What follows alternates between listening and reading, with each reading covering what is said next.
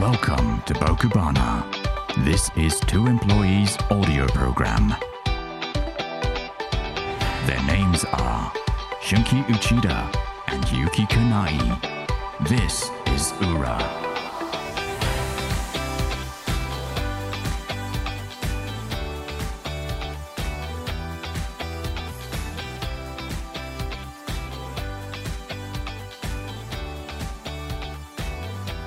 僕ばな22回の裏課題ですじゃあです。よろしくお願いしますはい、よろしくお願いします。さあ今回はねもう、うんあの表でもお話ししてますけども、はいえっ、と誰バナをゲストですね誰バナを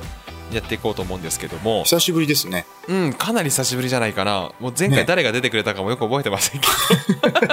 失礼失礼な話です失礼なが話です けど。えーえーうんそうですね。うん、でまあもう30分ぐらいになることは分かってますので、うんうんう。うんん、もう早々にね、我々のフリートークはもう全もう散々表で聞いてもらってますので、はい。はい、もそうですね早速でええうん、緊張した内田この君も誰ね、さんですっていうのはもう中の人が言ってくれるのかな中というか、うん、中でお話ししますので、はい。早速聞いていただこうと思います。はい。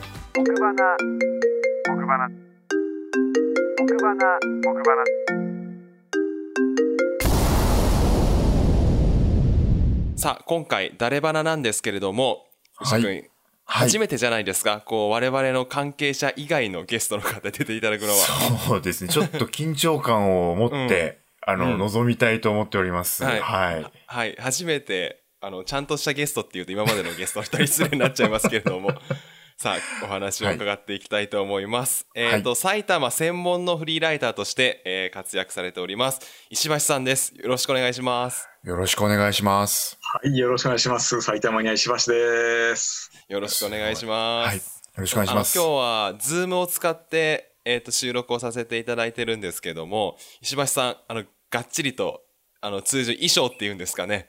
外用の格好で。ライオンズのですかね。ライオンズの L ですかね、その L は。そうです、もちろん。はい。ライオンズの L を額に。はい。これ自作で。ですかこのマスクは。あ、いいご質問ありがとうございます。はいこれねよくね、自作と聞かれるんですけど、はい。そうではなくてですね、え違うんでこれすか、そう、これあの、西武の、はい。えっ、とね、これ公式グッズだったんですよ。へー。えっ、とね、ちょっとうろ覚えなんですけど、2014年だったと思うんですけど、はい。あの、新日本プロレスという、まあ、団体が、はいはいはいはいはい。はい西武ドーム貸し切って、あの、あーありままあ、し試たね合をしたわけですよ。ああ、やりましたよね。はい G1 か何かを何そうです、そうです、そうです。はで、その、えー、なんでしょう。まあ、その時の、まあ、記念グッズと言いましょうかね。い。ねへ えープロレス。スと、まあ、埼玉西武ライオンズのコラボグッズが何種類か発売されて、え。へえ。その中の一つがこれだったんですよ。へえ。なんか見るからに、あの、出来がいいですもんね。 やっぱ公式のも のが、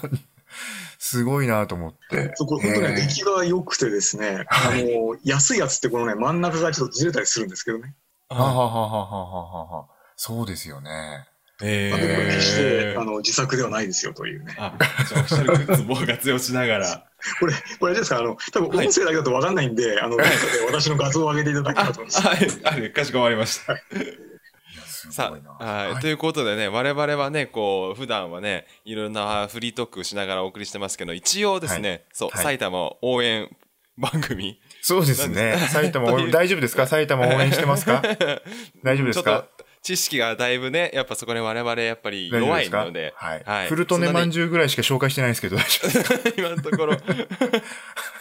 まあそんなね、やっぱちょっとこれからやっぱね、いろいろとやっぱはり知識をね、広げていかなきゃいけないんで、そんなこともあって今日は石橋さんに出ていただきまして、そうですねまあいろいろと伺っていこうということなんですけども、はいそう。ですね、あのー内田くんはですね、もう生まれも育ちも春日部。そうなんです。はい。えー今も春日部にずっといまして、春日部の会社に勤め、 もうずっと、あ、春日部じゃない、さいあー岩槻ですね。埼玉市の、えー隣、えー春日部から見ると隣の、えー市の、えー会社に行き、えーずっと埼玉にいるものなんですよね。なんですけど、あの、いる、いるからこそあまりこう魅力っていうものに気づけてないのかなっていうのもありつつ、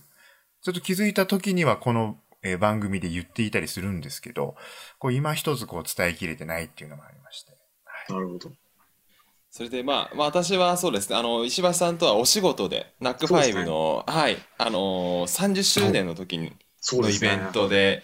あなたの自町自慢コンテストっていう、いろんな市はいをはいはい PR するっていうところの審査員として、はい。石橋さんに出ていただいてというところで、あの、やりとりがあったんですけども、まあ私は生まれも育ちも東京なので、あら。本当にしそうなんです。仕事で埼玉に関わり始めたので、非常に知識が浅く広くというですね、感じなので、まあ本当にいろんなところをちょっとお伺いできればなというふうに思うんですけども、はい。やっぱり、まず、まあ、今回ちょっとやっぱりメインとしてお伺いしたいのがですね、あの、まあ、放送配信自体が6月に入ってからになるので、おそらく緊急事態宣言が解除されてるとは思うんですけども、こう、割とこう、今年のやはり2020年はこう、ステイホームというのが、かなり、なんて言うんでしょう、取り、あのー求められた半年になりましたので、はい。やっぱりこうなかなか魅力がないと言われる埼玉県でもですねやっぱりいろんな地域の人にこの埼玉を知ってもらいたいんですがはい。何かこうお家にいるいながらで埼玉を味わうことができるそんなものって石橋さんなんかご存知だったりしますかえーっとですね。あの、熊谷市のですね、はいえー、なんでしょう、まあ、資料編纂室って言いましょうかね。はいそういうところがですね、いっぱいこう、なんでしょう、ウェブ上で公開してくれているんですね。はいおそらくね、あの、熊谷市、えー、なんでしょう、編纂室みたいな形でググればですね、はえー出てきましてですね、そこでこういろんな画像で、えー本来は展示されているものをですね、見て楽しむということができるんですよね。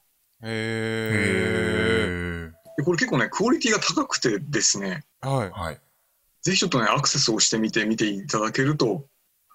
えー結構ね、もうあっという間に1時間、2時間は経ってしまいますね。えー熊谷市にまつわるものが見られるんですかそうですね。へ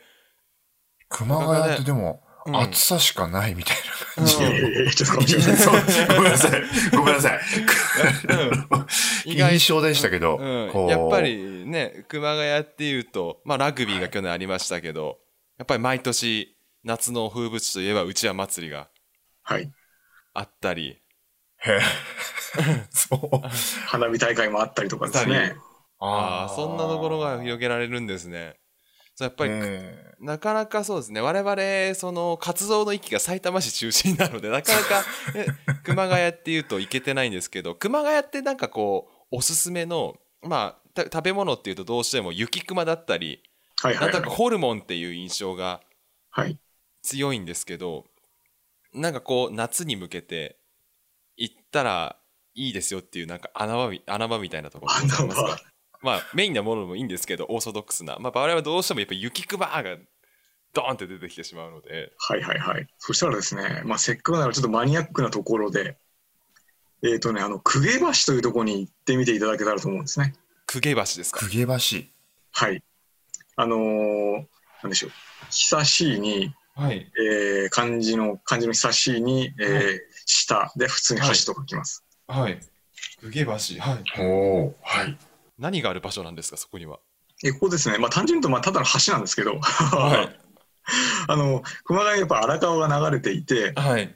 橋が何本かあります。はいで一応メジャーなのが、まあ、荒川大橋ってとこなんですけど、はい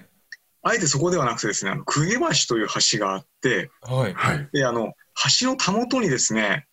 あの、旧公家橋があったよってことを伝えるですね、まあ、はい説明板みたいなのがあるんですね。はいで、この、実はですね、今の公家橋はまあ立派な橋なんですけど、その前の公家橋というのがですね、いわゆる冠水橋と言いまして、あの、みみ川の水かさが増してしまうと、はいはい。まあ、いわゆるまあ、橋が水に浸かってしまうという橋だったんですよね。はいは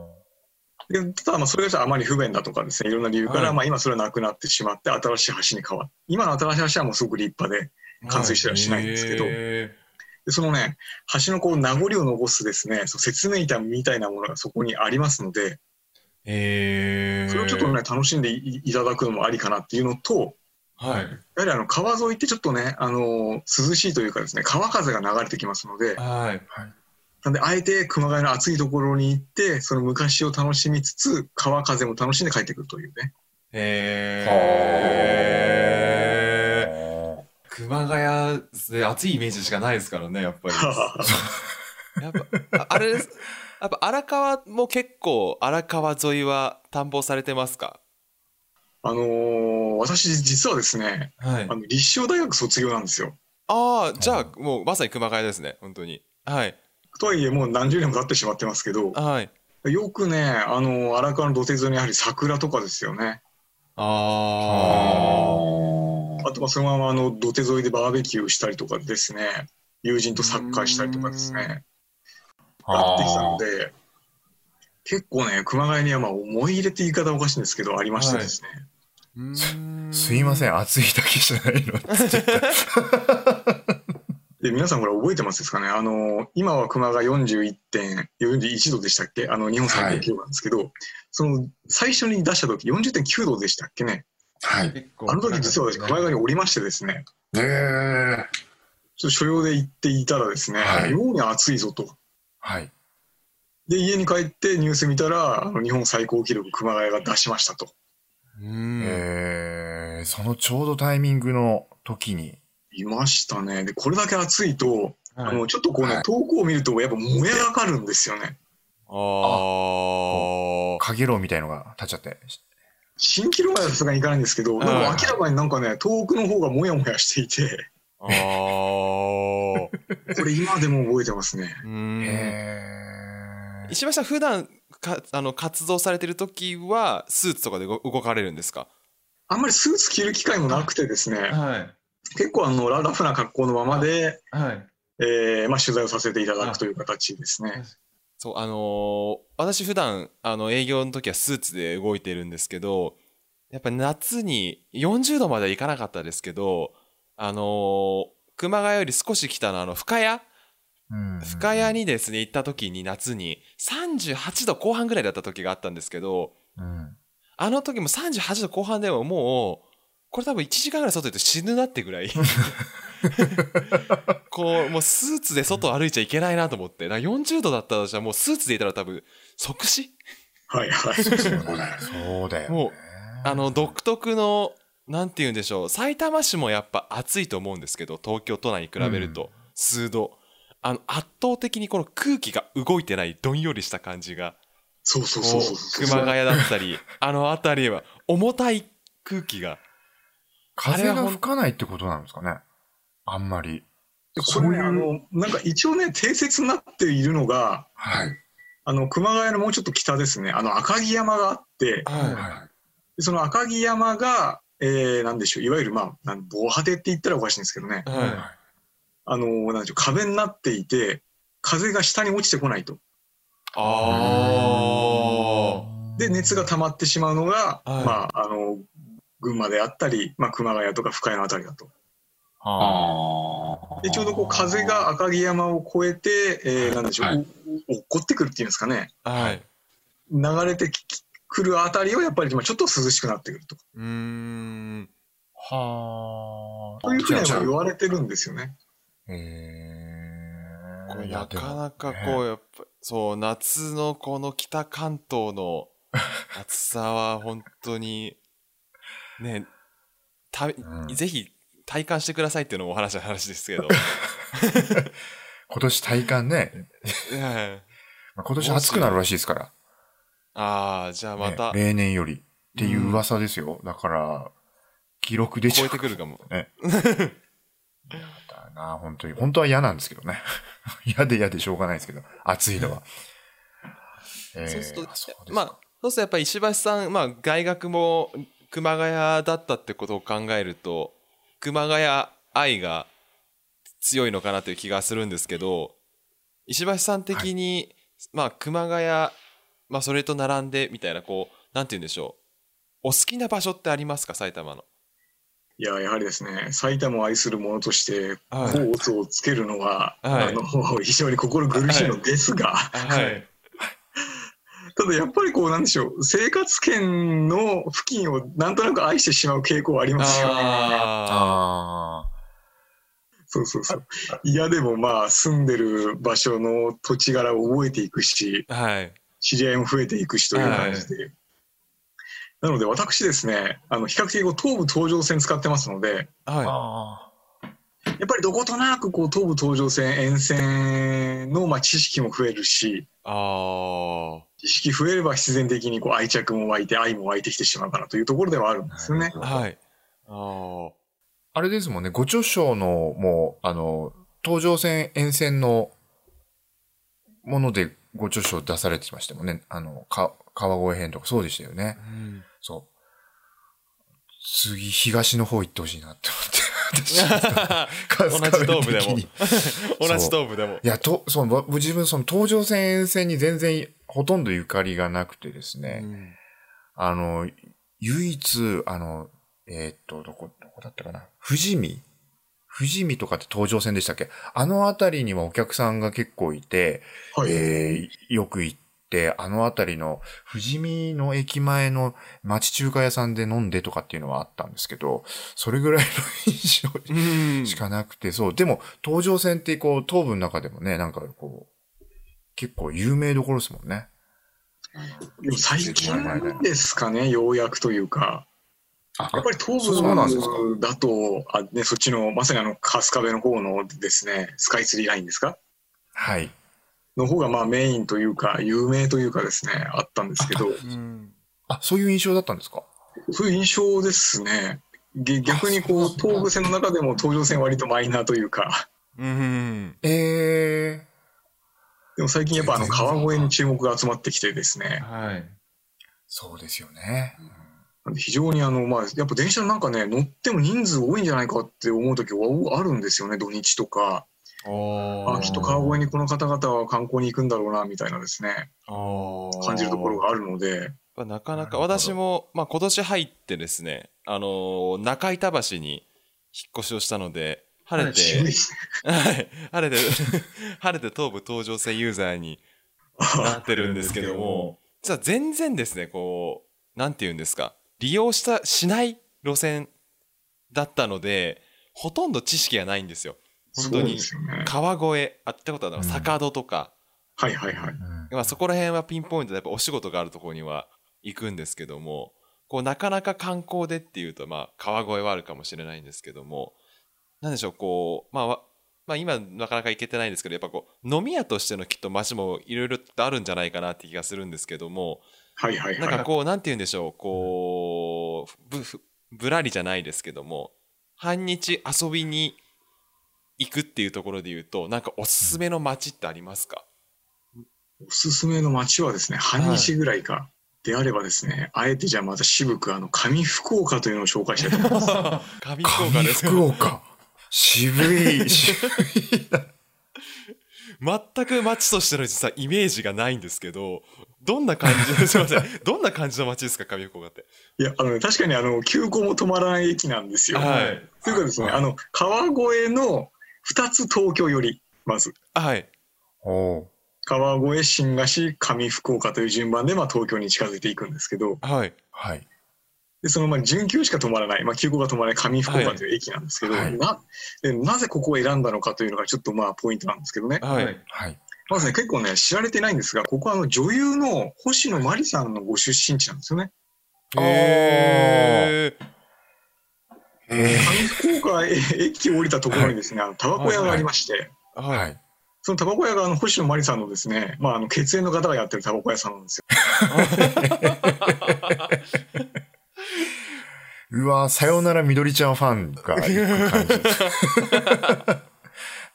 ちゃんとあのね、別 にあのタバコ屋さんの看板に星野って書いてありますから。へー小さい星打野ち出してももいるから見やすい、見つけやすいですね。です けど、もうあのえ駅のロールたり降りたら目の前というか。へへってーいうところからまあまず入っていきの、ははい。で、あの、なんでしょう、あの、菓子記念館というですね、ーはいあの、なんだ、菓子ってあの、魚菓子とかじゃないですか。あはいはいあの、はいはい埼玉って結構ほら、あの、川の文化だったので、はいあの、まあ、川でこう荷物を運ぶ、まあ、舟運って言われるものですよね、はいが盛んだったんですけど、はいで上福岡の場合もですね、あの新河岸川という川があって、その川の舟運でこう非常に栄えたところではあったんですけど、はいでそのね、あの新河岸川舟運の、まあ、船問屋ですね、はいあの船で荷下ろしをして、まあ、問屋さんをやってたでですね、えー福あごめんなさい、えっとまあ、建物がですね今記念館になって見学することができますへえ。でこの記念館のすごいのがですねななんとあの明治時代の木造3階建てというのがあるんですねえで一応ね埼玉県内であの見学できる施設として木造3階建てっていうのは今ここしか残ってないんですよー。 すごい。へえ。確かに。大正とかは、まあ、なんかちらほらあるんですけど、はいとりあえず明治時代で木造3階建てってここしかないんですよ今えーし渋いですね、それも。 それが上福岡にあるんですね。へえ。明治のえー建物があるってことですもんね。現存してるのが。で木造3階建てのまたこれ木造ってのが良くてですねははあの今の建築技法とは全然違うレベルで作られてるのでい。はなんで一応ね3階構造は確かに3階建てなんですがはい。今の建築物と比べてみるとね大体ね4階5階建てぐらいの高さになってるんですよえへえー天井が高いんですかじゃあ、いい各フロアの。そあの天井ぐらい高いっていうのもなんで どう表現すればいいんですかねあれとにかくね急勾配で上にブワーンと伸びて高いんですけどへえ。ちょっと見たいですね。でこれただねへーたださすがにちょっとね老朽化が進んでおりましてと。はい。はい。昔はねあの行けばいつでも自由に見れたんですけどもはい。今ねざっくり大体月1の公開日というのが決まっておりますのでああ、なるほあの福岡菓子記念館でググっていただいて、ど。はえーホームページを開き、えー公開日をちゃんと、まあ、あの調べてから行っていただければと。 い。そうですへね。え。やっぱ貴重なもんですからうんねね。あれやっぱ星あの星野タバコ店と営業日もやっぱ合わせていく と。星のとこでずっとやってますし、そうなんですね。でも実はね、この話ちゃんとオチがありまして、はい。はい。実はこの福岡菓子記念館で、えーなんでしょう、財を成したでですね、はあの星野千蔵さんという方が財を成したんですが、い。はい。おーもうわかりますね、星野真理さんのこれご先祖様なんですよ。へ星野マリファンは、星野マリさんのファンはもう、絶対行くべきのところですね。 ー。へえ、そうなんすだ結ごい構。ね、あの上福岡住民で、あの星野真理さんが、まあ、そのタバコ屋さんがご実家だってことも知っているし、へでえ。その先、えーご先祖の星野千蔵さんという方がですね、えー昔、財を成して、まあ、このなんでしょうね、まあ、上福岡近辺のですね、はいまあ、地地主というか、まあ、有名人というか、へえ。だったんだよってことを、まあ、知ってる人は結構知ってますね。へあえ。そうなんですね。地元でも有名な方なんですね。あへの上福岡で星野家は結構有名ですね。へえ。全へ然え。知らないことがいっぱいあるわやっぱり。渋い。大丈夫か、こ の話。いや、もうどこでも聞けない感じです。もう僕らから絶対出ないですから、もうフルトネまんじゅうか、なんかおずつみえんかぐらいしか出ないの で。はい。へえ。そうですねす。ごいなそしたら、まあ、そろそろ、あのーお話多分30分ぐらいになってくるので、あのー最後に1個、あのー教えていただきたいんですけど、あのー石橋さん、あの、平常時であれば、こう、埼玉のツアーをはい。開催されてるじゃないですか。ありがとうございます。そうなんですよ。で、まあ、なぜこれを始められたのかっていうのを、ちょっとぜひおお聞きしたいなっていうふうに思っていてですね。そうですね、あの今ご説明いただきました、あの私、石橋ツアーというのをやっておりまして、えーはいもう完全に非観光地をひたすら行こうというものなんですよね。でやっぱり始めたきっかけというのがですね、まあ、私一応まあ取材者、まあ、フリーライターをしていて、やっぱりこう、まあ、字数の問題で書ききれなかったりとかですね、はあとまあこう取材中はですね、ガハハガハハとこう喋ってくれたんですけど、やっぱりちょっと、ちょっと今のちょっと世の中に出すのまずいからカットしといてみたいなことがあるわけですよね。い。はい。でもめちゃめちゃ面白いじゃないとはい。いうものがあったりして、あ、でもじゃあせっかくならこれをもう全部伝えたいじゃないかと思った結果、じゃあどうしたら伝えられるかなと思ったら、でも現地行くしかないんじゃないかとうん。なるほど。思い立ちまして、じゃあもう、あのーなんでしょう、私が全てルートも、えー構成も準備するので、とりあえず来てくれと来てくれれば、もうどこでも見れない。うんその辺のツアーじゃ全く見れないものをご紹介をして、うん裏話も紹介をして、はい。楽しませてみせるから、来ていただけないかなっていう思いで始めたのがこれだったんですよね。へなーるほ ど。一番最初に行った時はどういうルートだったんですかざっくりと。えっと、最初にやったのはね、あの、えっと、引き軍ツアーというのをやったの覚えてます。 し渋いです ね。引渋い。き群ツ。あの、これも、あの、なんでしょう、あのね、引き郷土検定というのが当時あったんですよね。へご当地検定でございます。うんはいはいはい。で、その検定に、まあ、友人が参加をしてくれたわけですよ。あうんの、埼玉市の友人がですね、誘ったら来てくれてはい、で、で検定が確か午後ぐらいで終わったので、えー午後以降時間があるということで、うんでじゃあちょっと俺がその引き軍のですね、マニアックなところを案内してあげるよと。で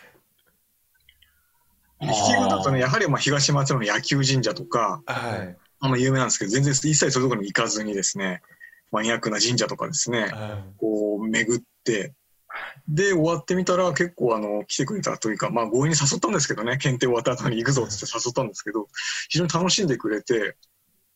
あ、こういう内容でも人は楽しんでくれるんだなって気づいたのが、まあ、発端というかきっかけではあるんですけどね。うんああ、なるほど。。もう回数的にはどれぐらいやられてるんですかえっ、と、確かにちょっとうるさい33、4回やってきましてですね、へえ。どういうペースでやられてるんですかえっと、年にですね、3、4回ぐらいのペースで、へえ。じゃあ10年ぐらい約。もそんななっちゃってるのか、気づいた ら。あでもですね、あの一時期ものすごい回数やったこともあったのでう。、はい。 10年はちょっと経ってないですね。あーでも5年ぐらいは経ってますね。ああ。へでただあの、なんでしょう、私の予定というのはですね、その見学させていただく方、見学先の予定がとにかく重要なので、なるほど。はい。あの平気でですね、個人宅とかにお邪魔しているので、だすごいですね。すごい。っていくらなんだってね、あの自分家に人が上がり込んできたら、10人も20人も来たら困っちゃうじゃないですか。 そうですね。だから大体いつもまあ5人程度ぐらいを募集させていただいて、うーん。はじゃあ。なるほど。あ、ちょっとミニバンぐらいの車でガッと回られてって感じですか本当そうなんですよね、回って。ああ。いいそれでもまあ、大体1回5、6人だとしても30何回やってきたので、まあ、う。。うんえー延べ150名ぐらいですかね。そうですねあーへえい。やー、これありがたいというところですかね。こう藤田君、こう我々もいつかね、このツアーが開催されるときには、ぜひ一緒に、一緒に参加したい回ですね。回らせていただいて、はいその模様を外録パートと して、僕花でも。そうですね。でも、ミステリーツアー形式で、あれなんですよね。なんかこう、なんていうんですか、取材の内容自体は、あまり外にはっていう感じなんですかいえ、もうあの、現地に行ってしまえばですね、結構好き勝手喋ってますね。あ、そう、 そうなんですね。あぜひ、ちょっとね、本当応募させてもらいたいです。あの、これが明けた暁には。そうですね。コロナが落ち着いた暁にはぜひ、っていう感じでございま本す。当であの、あっという間なんですけども、だいたい約30分ぐらい経ちましたので、最後に何かもし PR、まあ聞いてる方そんな多くないのであんまり PR 効果ないですけど、 もし何かあのお伝えしたいことがあれば、ぜひ最後にお伺いできればと思います。そうですね、実は私、まあ、あのこんな格好をしてますけどあの、埼玉新聞の記者としても動いておりますので、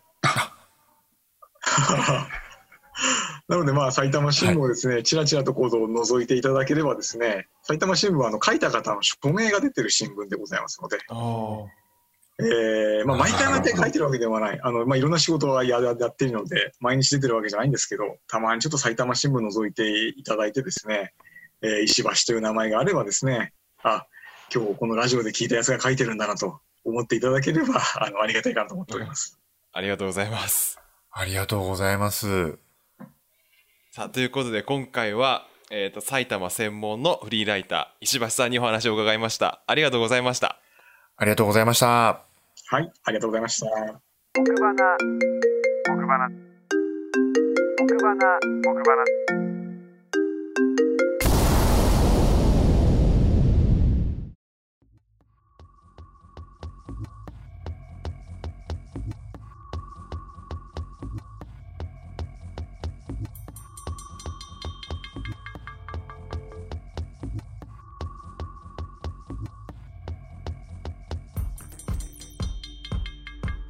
ということで誰バナでした、いや、対策でしたね、対策。ねえーしっかり喋ってもらって。うん埼玉ニア石橋さんはい。ということでねまあ本当いかに我々が埼玉のことを知らないか本当です。うん本当に。俺なんてうん春日部しか知らなかったんじゃないかっていうぐうらいのんうん情報だよね。まあ正直上福岡がほ星野おまわりさんの出身地ってことは知らなかったけど多分ね、本当すごい。うん、うん。もうあの、本当星野真里さん,、うん星野真里さんっていう名前すら久しぶりに聞いた感じもありましたけど。もうパッと金杯先生ぐらいしか出てこないのがちょっと寂しい限りなんだけどねええええうんええええただまあね本当にこのコロナ禍がちょっと落ち着いたらね、うんぜひあのー石橋さんのツアーにね、我々も参加させていただい参加してて、うん、で得意のやっぱ外録パートお得得意意ののお得意の外録パートやっぱりねさせてもらって。うん、そんな期待もねやっぱこれはちょっとね一回こうやっぱ石橋さん出ていただいたことによって、うんこう何こう我々きちんと取材できるんですよ感がやっぱり伝われば ね今後やっぱり出こまれすはうんいや、今後やっ石ぱ橋りさんにおんぶに抱っこだったけど大丈夫。確かにね、石橋さんがお話がすごく上手だから、もう全部お任せしちゃった感じでしたけど、うん大確丈かに夫ですかだから逆もうどっちかだよえねで僕まだちゃんと誰とでも話ができるうんポッドキャスト番組だぞっていうふうに思ってもらうか、うん出るとほぼ話すことになっちゃうぞっていうふうに そうですね。うんそうですね。そのどっちか、えどっちかよもうまあ、聞き上手だよって、うん自称しちゃった、自称しちゃった。そうそう引き立 てそれがだからね。これがネット DJ いや実力出しましたかうらね。んさあそんな感じでね本当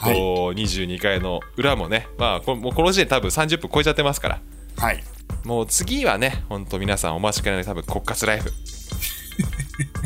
そうですか。うん、待にっててください人気番組人気コーナーですからやっぱコーナーですかり、う。んよかったです。うん、そんな中あとまあいろんなねそろそろきっと6月も入れば多少お出かけができるかそうもでしすれない、ね。ええまあ課題のライブ話はちょっとまだ先かもしれませんが、最後かもしれない。年末ライブぐらいしか行けないかもしれないね。うん、うんちょっとそこは交互期待ということでね。そうです ね。ということでね、はい、はい締めたいと思います。にはいえー僕まらお送りしたのはかないと、内田でした。ありがとうございました。ありがとうございます。